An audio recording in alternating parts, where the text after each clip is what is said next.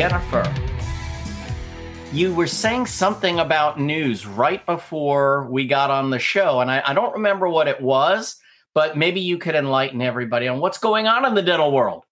Well, maybe I'll take this opportunity to do so. Well, the first thing you must know is that due to popular demand, the Dinks News segment is now its own separate podcast episode.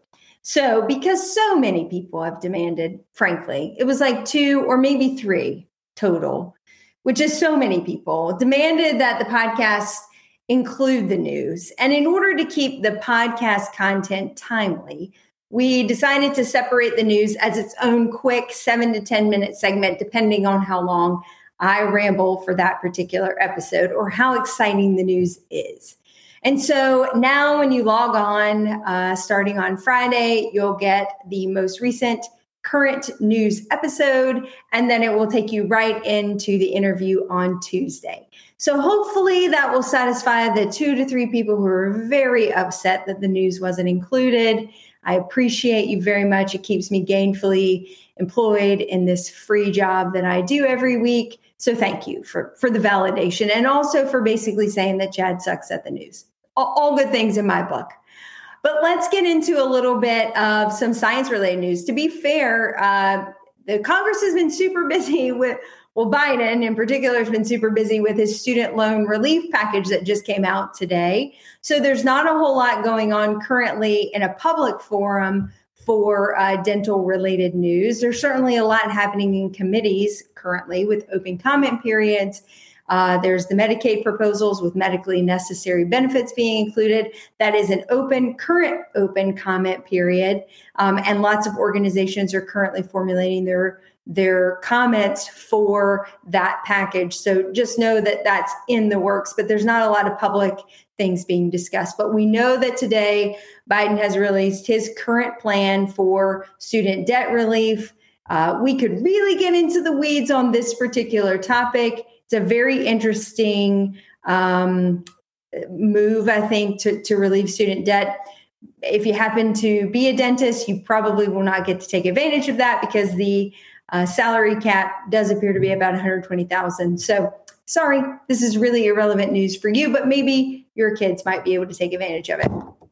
Moving on, there was an article that came out this week in the Journal of Dentistry about periodontal disease and pregnancy. Uh, we've known for quite some time the correlation between periodontal disease and pregnancy concerns and challenges uh, with low birth weight and preterm birth. Um, the, the article that came out or the, or the the research paper that came out from that highlighted the fact that the periodontal presentation in the pregnancy population does seem to be a bit higher than we probably had estimated.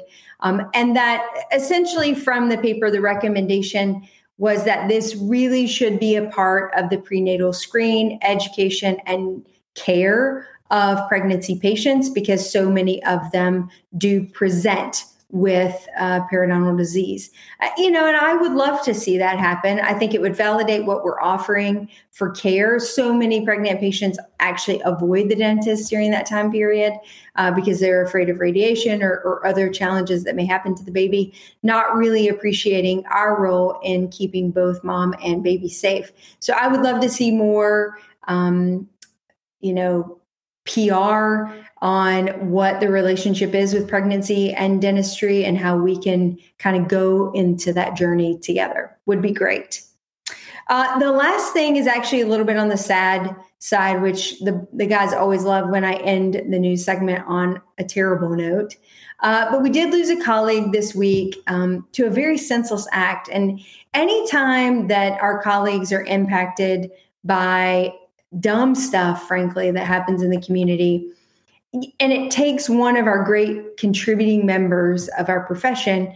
Uh, it, it's it makes us question a lot of things about, about what we're doing, but also uh, it's just so senseless and, and leaves us with a lot of questions. And so Lily Zhu out of Oakland uh, was murdered this week, well, this weekend, um, with an attempted robbery.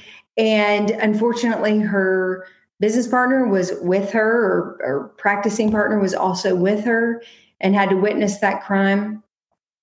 And, you know, she ultimately passed at the hospital. It's it's just heartbreaking to see. There's been an outpouring within our profession on several of the platforms that I participate in, talking about what a great person she was and, and a great contributor to the profession, was well-loved and adored by her community for the services that she was providing. She had lived in the U S since nineteen ninety-five and was just targeted senselessly, I think, in an unfortunate situation.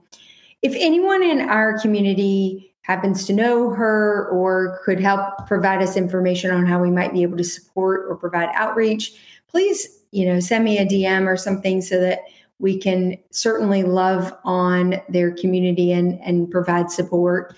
Um, I don't know her personally, but her story really touched me this week. So with that, guys, I'm going to turn it back over to you.